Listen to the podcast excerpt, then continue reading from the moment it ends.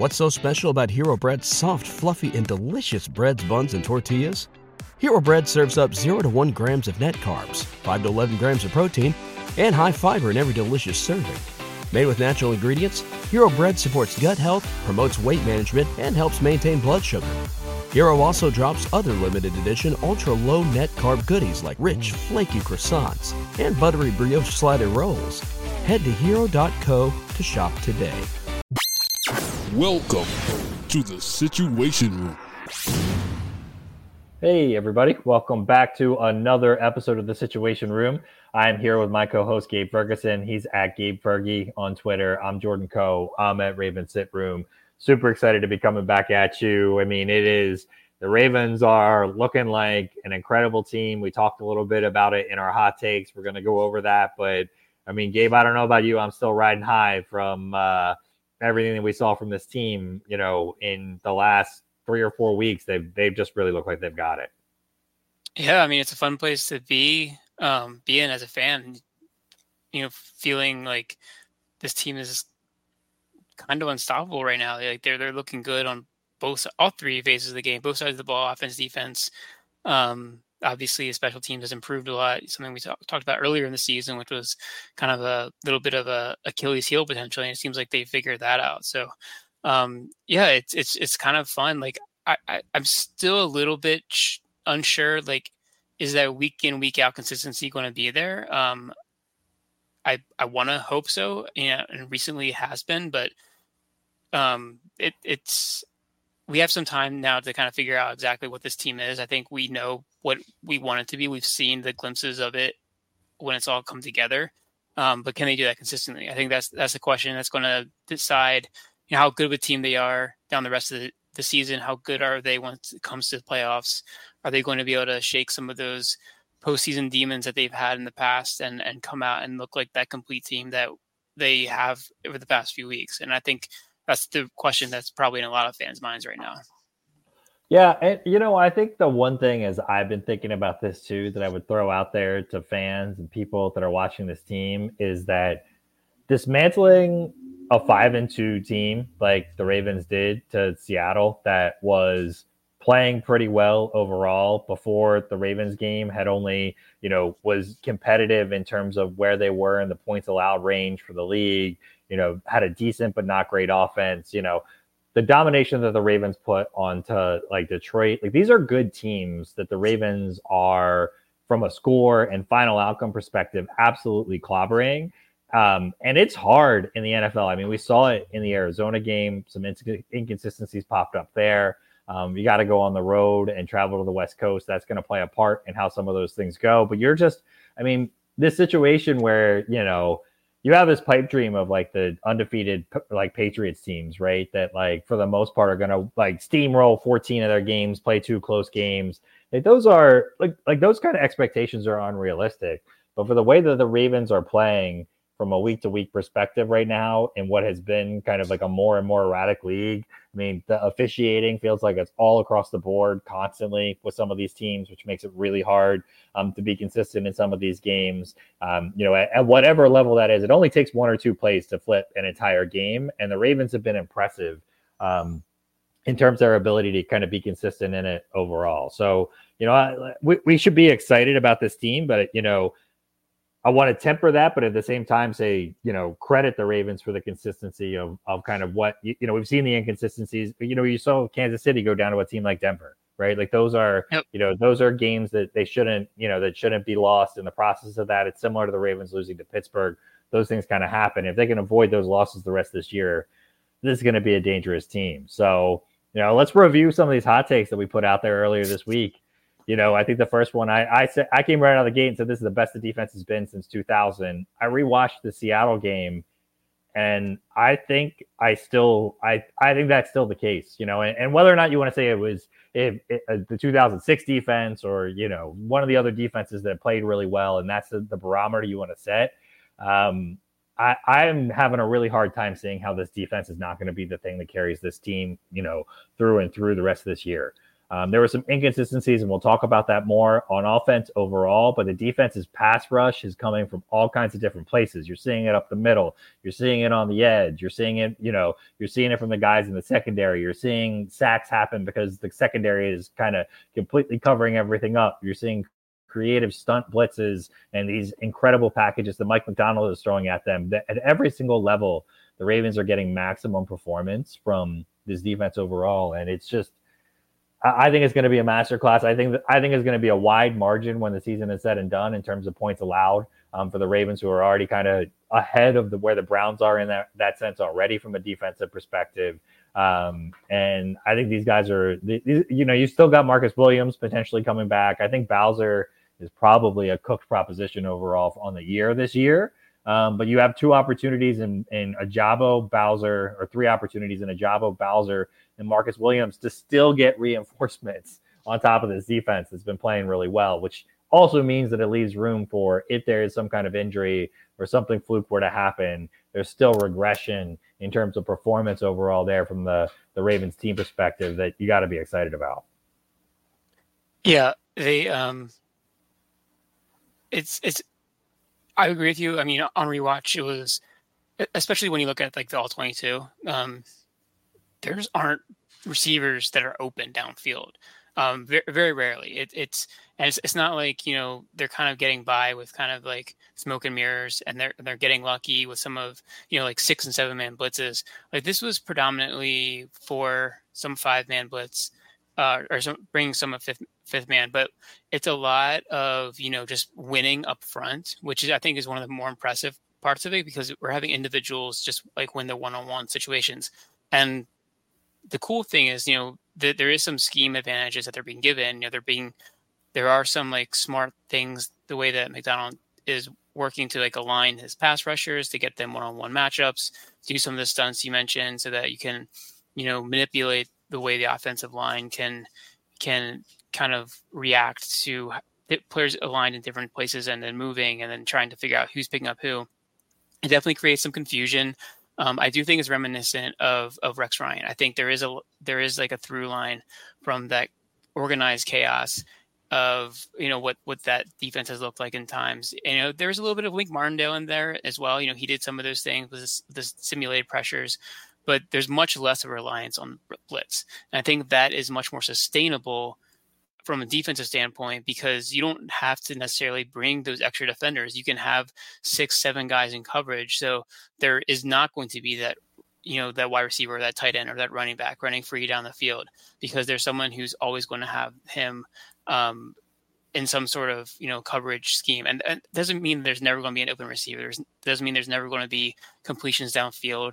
Um, but the the offense basically has to do everything correctly. Um, and and if, if if it's one player up front that gets beat, or you know the receiver um, isn't able to get open, the quarterback isn't having time to get to a second read in most of these situations, and he's having pressure in his face, and it's just it's just a pretty it's just a dominant dominant defense right now. And I, I, I mean, I think you're absolutely right. Whether you said it's 2006, 2000, doesn't matter. This is the best Ravens defense that they've had um, statistically. I think lines up with that as well, and it's it's just incredible. And I think honestly, it is the strength of the team right now. As good as the offense has looked at times, this team is is is winning.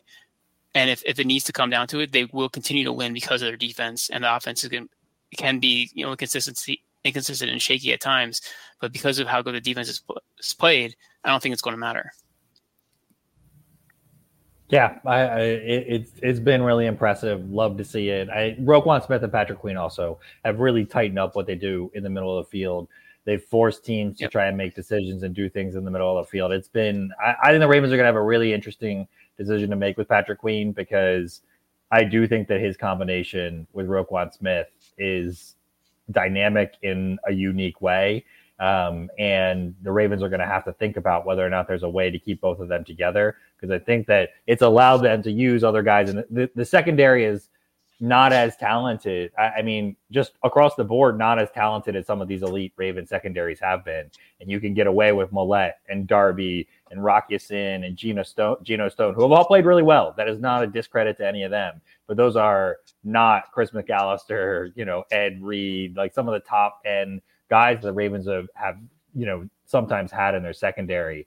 Um, and so I, am going to be really interested to see kind of what happens with that at the end of the year. But you know, you took it a step further. I said the defense was the best. You said that this is the, the basically the most talented roster the Ravens have ever seen across the board. Uh, is that still what you saw on tape after the Seattle game? So, I, I mean, I, am still sticking with that because I, I do think there is not just high end talent, but also depth. Um, and and that's on both sides of the ball. Um, I mean, this this past week, the starting right tackle was out. You know, Morgan Moses, who's played really well this year. He's he's probably been, you know, between him and Linderbaum, probably the most consistent, you know, offensive lineman that they've had. Um, but he didn't get to play because you know he's dealing with some nagging injuries. Um, Patrick Mekari stepped in and had like and basically a, a, clean sheet, you know, at right tackle. Um, and it's it, it wasn't necessarily the like the strongest you know opponent that he was going against. I think their best pass rusher was often lined up against um, Ronnie Stanley and, and Boye Mafe, um, and there were some issues on, on that side a couple times. But overall, you know, um, the offensive line I think is is good. You know, it, this may not be the most talented offensive line the Ravens have ever had, but it's it's still an above average offensive line. It's probably you know, given some of this situations with offensive lines around the league, I think it's probably a, you know a top five unit. They're playing really well. The wide receivers, um, it seems like every single week there's a different wide receiver who's having a big game. You know, it's it's we've seen obviously the Zay Flowers weeks. We've seen um, we've seen Nelson Agholor have big games. This week it was was Odell Beckham who had the, who had the big game for the wide receiver. The tight end group we got, we finally saw. Um, um, well, Mark Andrews has been good all season, but we we saw Isaiah Likely have a good game this week. Um, seeing him more involved in the offense, I think, is a very good thing. Obviously, the breakout of Keaton Mitchell at running back, like you just look at every single position across the board, and it's like, okay, we're just having players playing at a very high level, um, and that's. I, I don't think you can really point to any any position and say, okay, that's a clear like weakness. And I think even in years past, some of the better teams we've had, like 2019 when the Ravens went 14 and two, they were also like very very statistically um, dominant in, in, many senses. Um, but they didn't have the talent, I think, at wide receiver, for instance. Um, you know, the, the, running back group was good, but it wasn't probably as good as as what they have now. I mean, Mark Ingram was when he was healthy was probably you know as good as maybe maybe better than what we have at this point. But he was banged up in, in the playoffs, and they didn't really have any, any answer to that. So like I think the Ravens have that depth now at that position. They have a Keaton Mitchell who can come in and be like a starting caliber running back. Um, so yeah, I, I, I totally believe that. And um, I mean, I didn't even talk about defense. We already talked about defense a little bit, but you know, every single position group, you, are just guys that are stepping up, um, guys who are you know potentially waiting to come in when the opportunity arises. Um, you know, two of the two of the major players who the Ravens had, they thought they would need a cornerback. You know, Rocky Ya-Sin and Ronald Darby, who, especially Ronald Darby, was playing a lot at the beginning of the season. He's basically not even seeing the field anymore because they have other players who are coming in, and it's like it's Daryl War- Daryl Worley who's coming in and playing basically a starting safety role for them, um, with with Marcus Williams down and and Kyle Hamilton playing more of a slot position. So like just have all these guys who are interchangeable. They have different roles, different responsibilities, and they're all playing at a very high level. Um, so yeah, I, am fully. It, I, am I think that that take w- was actually pretty fair, and I, I, I, do think that this team is, is loaded with talent, and it's a big reason why you know they've been so successful, along with along with good coaching too.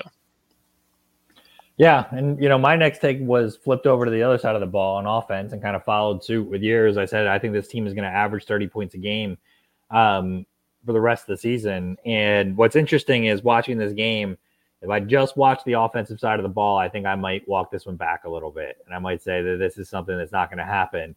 But when you watch this team in its entirety, you saw a big return from Duvernay in this game. You see consistency from Justin Tucker and the special teams. You talked about that earlier. This is a team that's turning teams over. They're getting big stops and big downs to take big time losses they're getting teams in second and third and longs regularly and making them make decisions about how they want to approach those things. They're making teams drive all the way down the field. Um, you know, I, I think back to the, the first Cleveland game and you're like, oh, yeah, it was a total blowout. And part of the reason for that was the dominance of the defense. And I think that We're going to see defensive scores in some of these games. We're going to see advantageous field position in some of these games. Um, I still think that the offense can get it going and get, get it clicking. And at the end of the day, you know, the thing about this offense is that, I mean, you saw it on a couple plays, right? Like one, obviously Keaton Mitchell was a big part of this. They, the Ravens, first of all, I know you're. I know Justice Hill is your boy, but if Lamar Jackson and Justice Hill have one more fumble exchange, I, I, he he should be getting less touches to Keaton Mitchell because there's just not chemistry between the two of them. And I don't know whose fault that is. I don't know. I mean, Lamar doesn't have that chemistry problem on the handoff perspective with anyone else but Justice Hill, um, and that's a problem. But Keaton Mitchell's ability to pop and break some of these plays is what's going to be the difference maker. The ability to close those runs that Justice Hill had earlier in this year, and some of which he had in this Browns game, which looked like breakaways. He's going to finish those runs because of his top end speed. They're going to turn those into points. They're going to, you know, you're going to continue to see Mark Andrews be the the person that breaks some of these plays. We're going to talk about that. I'm going to talk about that a little bit later too. But I think you factor all those things in, the upside, the magic of Lamar. I mean, on that one play where um, uh, I can't remember the end from Seattle's name. Uh, I want to I want to call him OA, but I know that's not right. Mafe, boy, boy, Mafe. Okay, Mafe uh, comes around the edge and he had Lamar dead to rights, and then Lamar beats him 20 yards down the field for a game. Yep. I mean, you you've just got the you've got a couple guys that are going to make some magical plays from time to time on this Ravens team. Um, and and I I think when that if that's going to continue to happen, there's no reason why this Ravens team shouldn't score 30 points a game. Yeah, it, it really comes down to I think them being consistent, um, re- reducing the turnovers. Like there were three fumbles again in this game. Two of them lost. Um, one of them was Odell Beckham, you know, kind of being careless with the football. The other one was Lamar, um, and it wasn't really Lamar's fault at all. This one, I don't, I don't think he it was a, it was a, it was on Ryan Stanley. Let's be honest. Like he got beat. Um, Lamar was going to throw the ball, and he was as the ball is you know, his arm was cocked to throw it. He got stripped out. It happens. Um, the other one you mentioned as well. That's the one that's concerning. That's the one we've seen multiple times this year. Um, the Justice Hill, whatever. I don't know why they can't figure out that mesh point situation. Like uh, at some at some point, you know, you're just gonna have to take that out of the equation, and whether that means taking Justice Hill completely off the field. I don't think they're to do that because I think they like some of the things he can do. Um, but that play um, is, is, a problem because of that. They need to they, they need to work on that. If, if they're going to be doing that, they need to work on it more and more and more. Um, I've also, you know, there's a little few things like sometimes like I feel like there's just a miscommunication as to like the play and like the where the players are lined up. Like the running back's on the wrong side, he's like, showing the fake to the player on the wrong side where he's on the other side. Like this kind of things happened a few times, and there's halfway through the season, those broken plays shouldn't be still happening. I understand that it's a new offense. I understand you're still trying to get through a few of these things, but like at this point, you know, you need to get that stuff settled out. So those are those are some of the concerns. Um, obviously, the offensive line um, we've seen in the past be a major issue. Whether that's injuries because both Morgan Moses and Ronnie Stanley are out, you know that was obviously not the best place to be in. Um, I, I, think you know health wise they're getting better. Hopefully, it stays that way. Um, but you are still concerned a little bit about the way that they're performing. You know, Stanley hasn't looked completely himself. He's, I think he's better than some people give him credit for. Like the, the bad plays have been really bad. Um, I think down to down basis, he's actually played pretty well. Maybe not up to the standard that he, we've come to expect from him, but I don't think he's like a terrible left tackle by any stretch. Um, and and then you know, I it's just a matter of of just consistency. I think in run blocking, we've seen some games where they've been better than others. This past game, they were dominant and run blocking. Pass blocking was a little bit more suspect. But, you know, I, I feel like the talent is there as, as we discussed. I think, you know, they have good players, they have good scheme. Um, and I do think, you know, the, the 30 plus game margin is, is possible, but it's just a matter of are they going to shoot themselves in the foot? You know, are they going to have the three turnover game? Are they going to have another eight drop game? If that happens, then you won't, when you, you won't do it, especially if it happens in big situations. But I feel like this team is locked in right now. I, you know, I think the coaching is been really good. I think that's part of what keeps them into you know focused and making sure that they don't have those kind of letdown games. Because um, we have seen you know them play down to their opponents. That's one of the bigger concerns, honestly. I, I feel like they've played much better against the good teams than they have against the bad teams. Um, and in the playoffs, that hopefully shouldn't matter. But you know, in order to get that potential one seed, you have to kind of beat up on all the teams, not just the ones that you know you you're psyched up to to play. Um, so that's something that I'm looking forward to hopefully seeing more consistency out down the road. But um, 30 points per game, totally doable. Well, and you talked a little bit about consistency there, and you know, you talked about Mike Macdonald being the important cog as kind of your other hot take here from the coaching staff perspective. Um, you still feeling that way? Well, I, I do think that the the what John Harbaugh does to the, for the team is is underrated. I think he is a very good motivator. I think he does have his guys generally well positioned. He has a good game plan pretty much every week. Um, not always. I think there have been some mistakes in coaching even this year. Um, but I, I, think what Mike Macdonald does for the team is is so important. Um, he's been just next level in terms of what his coaching is. And if I had to make a decision moving forward, do I want John Harbaugh as my head coach or do I want Mike Macdonald as my defensive coordinator?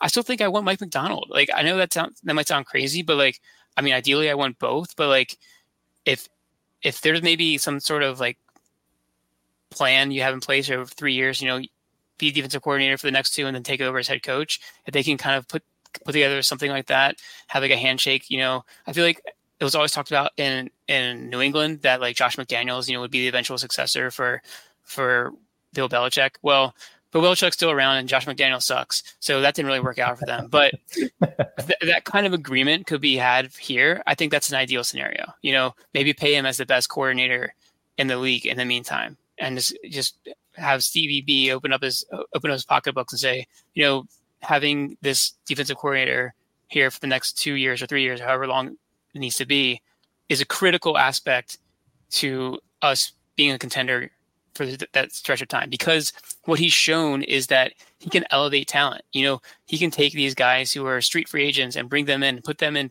roles where they're succeeding and not just succeeding, but like contributing to a dominant defense. Because looking at the roster at week one, this didn't look like it was the best defensive like team in the league. We thought maybe five, maybe top five, like potentially. You have some good players, like, but they've all kind of play at like the high end of their potential outcomes. And that's been consistent week in and week out. That's the one thing that they've been consistent with is the defense. Like there hasn't been inconsistency there. So I, I, I do think that this team needs to do everything they can to keep him in the fold. Um, if he if he decides to go and you know take a head coaching position somewhere at the end of the season, I won't begrudge him.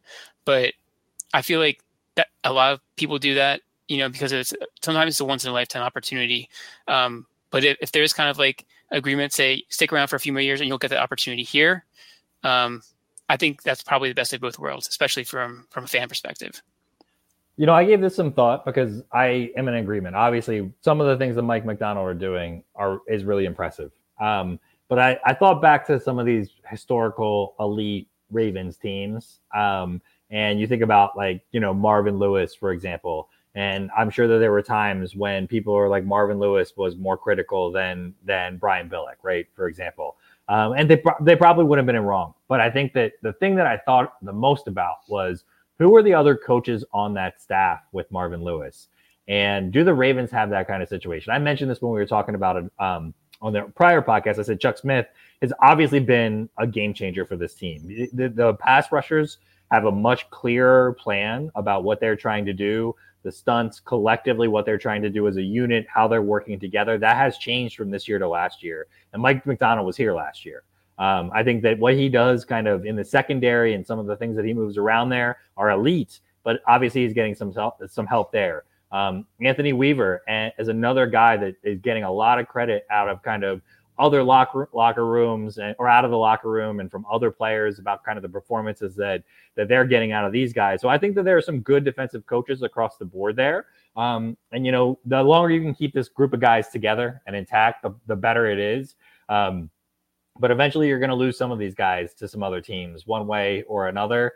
Um, you're not going to, you know, you are going to hopefully have somebody that's waiting in the wings. Um, that's going to be coming up behind John Harbaugh. You hope the Ravens make the right choice about which one of those guys it is. But at the end of the day, we've got a really good set of coaches that are just getting everything to work at kind of every possible level of this team right now, and it's it's it's hard not to be kind of excited for what we're going to see from them overall. Um, so those are our hot takes from the game. I mean, we talked a little bit about the offense already and how clunky at times it was, and I think that that's worth kind of revisiting here as we wrap up the Seattle game. And I think it wasn't just kind of I mean, you mentioned how right, like the Gus Edwards play on like the two yard line where Lamar goes to hand him the ball. He's not on the right side for the fake. He kind of kind of turns around and tries to hand it to him, and then he runs and he trips. And I, I think even Jim Nantz in the moment was like, "Oh, oh no!" like he had just like a like this like reaction of like as like a what what a fan would do because he was just so surprised by what happened. I'm concerned about those moments. I'm also I'm also just a little concerned. Like like at times it just doesn't feel like they're completely in rhythm. Like yeah. Um, and like because like I talked about earlier, Lamar has bailed them out. Say goodbye to your credit card rewards. Greedy corporate mega stores, led by Walmart and Target, are pushing for a law in Congress to take away your hard-earned cash back and travel points to line their pockets. The Durbin Marshall credit card bill would enact harmful credit card routing mandates that would end credit card rewards as we know it. If you love your credit card rewards, tell your lawmakers hands off my rewards. Tell them to oppose the Durbin Marshall credit card bill. Everybody in your crew identifies as either Big Mac Burger, McNuggets, or McCrispy Sandwich, but you're the filet fish Sandwich all day. That crispy fish, that savory tartar sauce, that melty cheese, that pillowy bun. Yeah, you get it every time. And if you love the filet of fish, right now you can catch two of the classics you love for just $6. Limited time only. Price and participation may vary. Cannot be combined with any other offer. Single item at regular price. Ba da ba ba ba. A lot of those situations. He's going to continue to bail them out of those situations. There are times that the Chiefs' offenses look clunky throughout this offseason or through this season as well. And Patrick Mahomes bails them out of those situations too, right? Um, so you're going to get big third and long plays. You're going to get big dynamic plays from your big dynamic players, and that's going to happen. And the Ravens have ridden, ridden the coattails of that. Uh, all that we have not quite seen everything come together from like that offensive totals from the offensive performance kind of as it's wrapped up in its entirety um, but we're not getting like, like after rewatching this game, this didn't look like a 30 point performance from the starters in three quarters. Um, even though it was. and some of that was due to turnovers and some of that was due to other things. The, the, Detroit game was the opposite of that. It felt like the beatdown that it needed to be. And so I don't know if that's aggressiveness and play calls. I don't like the Ravens obviously took their foot off the gas when they came into the second half of this game. Um, and so it's just trying to like get a balance for what that looks like. But at the same time, I think part of the reason why the Ravens have managed to stay healthy is because when the Ravens have gotten up or separated in terms of score in these games, we saw it happen in the Arizona game too. The Ravens have relented and they've kind of they've kind of just gone into a shell. They've, they've run in some of those situations. They go into their base packages on defense and just let the guys play. They rotate a bunch of the guys. They keep everybody on the field. They keep everybody healthy. Um, and that's contributing to their ability to win in the first three quarters of the rest of the games. So maybe it's clunkier because they don't need to be fully functioning in their entirety all the time. And so we're we're just being a little too critical in the bigger picture too. Because I mean, Lamar did not play in the fourth quarter of this game, and and I, you know when we're being honest, that's if there's anything that I want, that's what I want. I want Lamar Jackson to have to play three quarters of this game and to be able to come out in the fourth quarter of the game. And if that's what's happening, I'm a happy camper. Yeah, I, there's definitely some of that. I think that's part of um, that's part of the reason uh, we're at where we are with the offense. Um, and they, they might not have had all of the kind of reps that you would have if they weren't being so dominant at times. Um, because the defense is so dominant, and that's part of it too, like field position, turnovers, etc. Um, I still think what I want to see is the passing game be more consistent, um, just in terms of route combinations, more open receivers. You know, it's it's funny because I feel like the games where they actually had their worst outcomes and the two losses, they actually had some of the best like downfield like passing of of the season and the most open receivers we've seen of the season. Um, and in the games where it's actually kind of been more of a blowout, like there's been more um, kind of like I don't want to say it's forced, but like it's kind of like Lamar like doing some crazy stuff. Like the past couple weeks, you know, he's throwing some weird throws that only kind of like Lamar can do. um, and he's been really locked in. So like he's been phenomenal all season. So that's that's a big reason why the offense, I think, especially the passing offense, has looked as good as it has. But you know, we don't see always you know the open receivers against you know every defense. There's sometimes where they're just kind of being clamped down, um, and it's not like there's never an open receiver. Like this game, like you know there were some there were some good plays that they had, um, but I still think they need to work some things out. I, I still think you need to get Rashod Bateman a little more involved. Um, he's one of the more consistent separators on this team. Um, for some reason, Zay Flowers was, I, I, don't know if it was because he was just taking attention away from other things in this game or what it was, but he, I, I was trying to watch what he was doing and like it just seemed like he just wasn't that involved in this game. I don't know if the game plan was just to go away from him, use him as a decoy. I don't know, but like the good news is they weren't trying to force him screen balls like over and over again because I think that's another thing that the, the passing game can do, and it's not not great.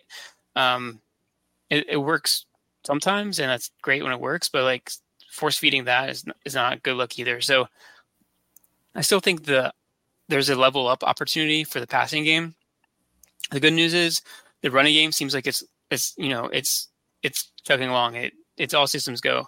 Um, Keaton Mitchell is that you know injection of of extra speed, quickness, um, the, the way he um, kind of presses the the hole and kind of just shoots through it in a, in a in like a split second is is so impressive. Like just seeing the difference between him and even like someone like Justice Hill, I think is really fast. Like, but there's a different level that he gets to that open crease and the way he kind of can make a man miss, um, fight through contact, bounce through contact he's really seems like he's the whole package. I don't know how on earth the Ravens got him as an undrafted free agent because he was very explosive and fast and productive in college too.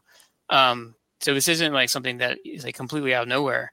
Um, but he's he's exactly what this team needs as a, as kind of like a change of pace because Gus Edwards is um, you know he's he is the, guy in short yardage just like short yardage like he's been very consistent there um, obviously, he's racking up a touchdown. So overall, I, am not too concerned, but but the, the passing game, I, I, still think there needs to be more consistency there. Um, whether that's just working on figuring out how to attack different teams are showing you different looks, or if it's because it seems like that's part of it, but also just making sure that all the players are involved and that they're taking advantage of, of the matchups that they have because I think there are matchups to exploit. Yeah, well, it seems like the, it's there for the Ravens, and they're just biding their time. It'll be really interesting with rematches now against Cleveland and Cincinnati, what the offensive looks like. I mean, we got notes here in our show to talk about the defense. I think we've talked about how yeah. dominant they've been, they were, they are. Um, I expect that to continue, you know, as, as we continue to move forward. But you know, we've talked a little bit about trying to have a secret star or a guy that really stood out to us on this, you know, uh, on on film as we've gone back and watched. And you know, my guy this week is Odafe Oweh. Um, he's getting there. I, I mean, it, it, seems like he's finally coming back to health. We saw him on a couple really massive loops. Like like the Ravens have decided to let him take these insane stunts from like the the like outside of the right guard around the the left tackle, or you know, but he's winning on the edge. He seems like he's got a game plan. I think he's going to have a big second half. Um, and he's going to be a handful for some other teams. He, he's right there, and it just this Ravens pass rush is, you know, it's hard not to get excited about this group of guys. Yeah, I mean, Oweh, you know, obviously missed a few games. Um, I feel like he's been consistent the entire time that he's been healthy. Then he's on the field. Um, between him, Clowney, and, and Van Noy, it's, it's really a nice set of nice trio of pass rushers that they have with some depth behind them. You know, you have Robinson, um, and and Malik Harrison. They're mostly playing like run defense, which I think they've been solid in that those roles as well. Um, so it's a good group. You know, you have you have depth there. You mentioned Bowser earlier on. I don't know if he's going to come back, but um, but yeah, I think Oweh, you know, he's having the best year of his of his career. I think you know, despite the the injuries, he's been very productive in terms of like a per snap pressure rate. Um, he had that nice nifty spin move that he used to get the sack in in this game, which I think could potentially be, you know, kind of a signature kind of move for him. You know, I think, you know, that's what you were talking about potentially with like Chuck Smith, like having what his impact is on these players, um, getting these guys to be able to um, figure out a plan from pass rush and not just be like doing some basic, you know, move, but actually like being able to like have counters and like a counter off of a counter and, and not being so predictable in what you're trying to do to to win on the edge. So um, oh, yeah, and along with the scheme, you know, he's he's just been someone I, I think is on the ascension. I think he's going, going to continue to to to impress week in and week out. So um, he didn't have the flashiest game, despite you know having a sack. I think is was good for him. He, he did miss a sack, unfortunately, but um, you know hopefully th- those turn into sacks more often than they don't. Um, you know, in terms of a, a, secret star for me, I mean, it's it's hard to really have to somebody who's who's really underrated. But the guy who I would think about is Daryl Worley. I mentioned his name earlier. Um, he's been you know someone who's been in different roles for the team. He's been a core special teamer. Um, he's played cornerback for them, and this year they they've used him as a safety. Um, and, and he's been a little banged up as well. But you know, he came in and basically was splitting time in their nickel package, but not playing a corner. He was playing entirely at safety and allowed Kyle Hamilton to move down into the slot role. Um, and I thought he played well. You know, he was he was there in in run support as needed. He didn't really let up anything in coverage that I could see. I think he was just consistent and he he kind of like knew what his role was in the defense and and you know he might kind of fade into the background once Marcus Williams get, gets healthy and gets back on the field. But up until then, I think he's going to be someone who's out there a lot, and I think he deserves to have you know those those snaps because um, he, he, is someone I think that fits well in, into this defense. He's adapted to the to the new scheme, and, and um, I, I just see him as someone who's a good contributor for them. Yeah, no, that's a great point, and they need these depth performances. It also speaks to how good this team has been. That guys that would have been, you would have, you know, guys like Patrick Queen before the season would have been kind of secret star material because they just hadn't performed up to their level. And you mentioned it earlier in the podcast. You're just seeing guys at almost every single position performing at their top level of what you would expect from them. And so it makes it it makes it all of a sudden super hard to to have a secret star. So um you know, I think Worley definitely de- deserves that credit um, for this team. And you know, it, it, was it was interesting to me watching this game because you saw a lot of really good performances. But I went back and rewatched the Cleveland game that that Ravens had earlier this year, and the games were eerily similar to me.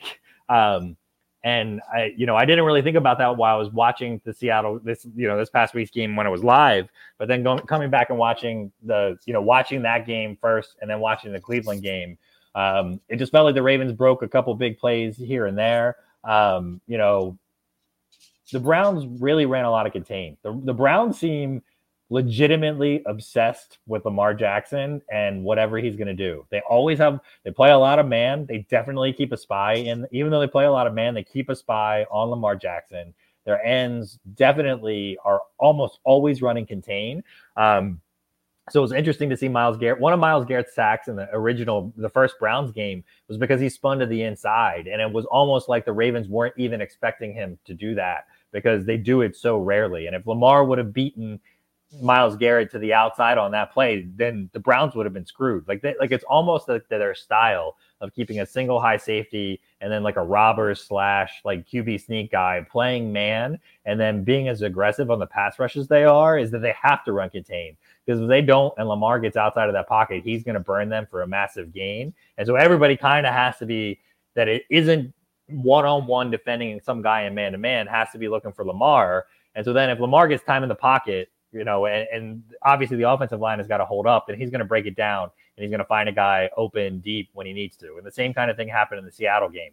When, the when the um, when the pass rush held up, it was like the one play to, the Flowers. Once the pass rush holds up, then he's going to go ahead and he's going to find his guy and he's going to make you he's going to make you kind of do whatever you need to do on defense. If you're not if you're going to kind of get to him early on, the Ravens have good. They've much improved their kind of short passing game and their like kind of hot route style game. And they're just going to take those three, four, five yards at a time and they're going to grind you out. And that's what they basically did the same thing to the Browns until they broke some of those plays. I think that there's an opportunity in this game on offense to see these big play guys end up having a big game, right? Like same kind of story. It's like the Mark Andrews touchdown in the back of the end zone in the to end the first half in the Browns game first go around. I think it's going to be Keaton Mitchell, Mark Andrews, Zay Flowers. Those guys are going to make high impact splash plays when they need to, along with Lamar. Um, and that's going to be the difference in this game. Otherwise, they're just going to keep churning and burning with everybody else. They're going to take their two or three yards. They're not going to take sacks. Lamar is going to do his thing, not to take big losses. And if they can avoid the turnovers, I mean, I, I just even as good as the Cleveland Cleveland's defense is, and I'm not trying to take anything away from Cleveland's defense. I still think that the Ravens have just they're not efficient, and it's kind of like what we talk with this about what in, in this related to this past Seattle game. They they just they're just they get it done. yeah, they um that's one of the things that's been most impressive about them this year. They've they figured out how to kind of like you said get it done. Um, the the only times where they haven't is is when they've had the two losses and they've kind of just made those mistakes in the in the big games. Um, for, but for the most part, I feel like they've they've been executing really at a high level in pretty clutch situations.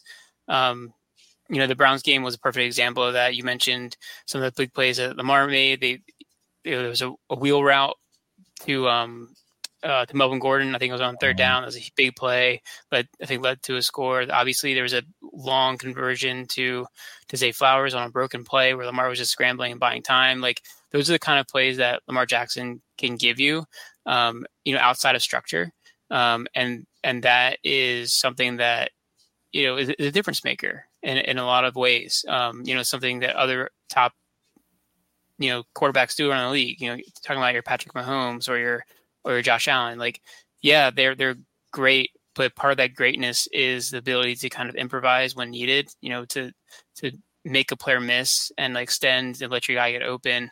Um, Lamar did that a lot in the last game, and, and that Browns win. And it didn't always show up in the box score. I mean, some of them did turn into big plays, but it was like what got it there was was more than just you know hitting it on a on an easy throw down field. It was it was an exceptional um, often acrobatic kind of um, play that had to be made in order to get to that point. Um, and, that, and that can often be the difference in win or loss, or you know, in this case, in the past couple weeks, between blowouts and like close games, because in, in a lot of ways, you know, the the difference it does come down to a few plays, and it, it whether or not you convert on like a key third down to like extend a drive um, that puts you up two scores as opposed to you know up one um, games can get out of hand really quickly if you do that consistently. Um, and that's what they've been able to do when they've been on this hot streak. So I, I, definitely hope to see that continue. I, like you said, the Browns do have a good defense. They have some really good players up front. Um, I think the Ravens are probably a little bit better prepared this time. They have healthier offensive line. Um, Stanley, hopefully, is full health. Uh, we'll see about Morgan Moses if he's right, good to go. Um, I haven't looked at the injury report for this week to see how if he's practicing or if he's expected he to play. Practicing. Okay, that's a good sign then. Um, but I, I, you know, I, I, think you know part of the reason why they struggled so much last last time they felt, played Cleveland was because of the offensive line of having you know, um, you know, Mekari in there and and Faalele in there at tackle instead of Moses and Stanley. Um, and I think you know it, it does make a big difference having your starters, especially at those key positions. Um, so so we'll see. Um, I feel optimistic. Um, you know, having Keaton Mitchell in the fold now as someone who's actually a contributor, a, potentially a big contributor, um, could be really huge. I, I, think the Browns can be run on. That's one of their weaknesses this season. They've taken they've taken a few hits in the in the running game. I think their pass defense is probably a little bit better than their run defense, um, especially their pass rush. So I try to run at I try to run right at them, um, kind of get set that tone right away. Um, and then on defense, you know, I, I don't think that the Ravens have too much to worry about. You know, Cleveland offense isn't isn't amazing. They have you know one guy you're kind of scared of in terms of his downfield ability. Um, with uh, oh, Amari name Cooper. is Amari Cooper. Yeah, thank you. Brain fart there for a second. Um, you know, the, other than that, it's kind of just a bunch of guys. You know, they they traded away you know Peoples Jones, who has been at times a good receiver for them you know, Elijah Moore they brought in off season. He's caught a lot of balls, but hasn't been that productive for them. So, um, you know, obviously they don't have their their their best running back, um, which sucks for them. But I mean, he's they're not the same team without Nick Chubb, and and you know they don't have the best quarterback either. They, I mean, Deshaun Watson probably had his best game of the week or the series season last week. Um, so I don't know if he's getting hot or feeling healthier or, or what, but um, they're also playing against Arizona, who's not very good. So um, I, I don't expect uh, the Browns offense to to give the Ravens defense too many concerns, but they have to play sound. They have to be they have to be good up front. They have to be disciplined. Um, but I think they'll be able to get pressure, and I think and I think Deshaun Watson's going to you know turn the ball over a couple times. That's that's what I'm expecting.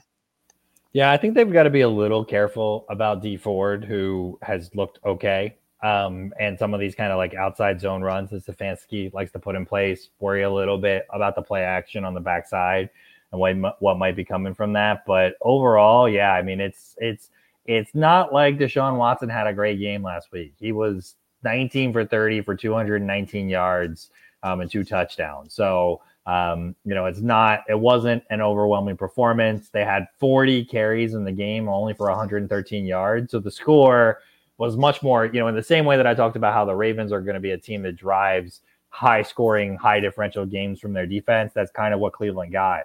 And then, I mean, we just, obviously you're going to get a better performance than we saw in the first go around. I mean, that was the uh, um, the quarterback DTR was awful for Cleveland in in that first go around, and the Ravens shut it down early on both sides of the ball because of how awful that he was. They knew that there was just no chance that Cleveland was coming back in that game.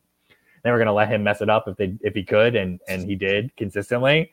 Um, so it'll be interesting to see if Deshaun Watson can rise above that. We haven't seen that since he's been with Cleveland in the games that he has played. I think the Ravens are going to hit him. I think it's going to like keep him banged up, and so you know it, it's hard just not to look at this game in Baltimore. Intent, high intensity game. I think Baltimore is going to come with it this week and the following week because they know that these two games are huge. If they can get through both of them and be nine and two, it almost guarantees that they want they're gonna they're gonna win the division and it puts them in in the front driver's seat i think at that point to be in a real position to take the one seed. And so they know that and they're to be ready. These are teams that they don't need to do a lot to prepare for. And so i think it's gonna i, I think it's gonna be a nice little run of seven days here for us starting uh starting tomorrow from thursday to thursday for for these ravens games.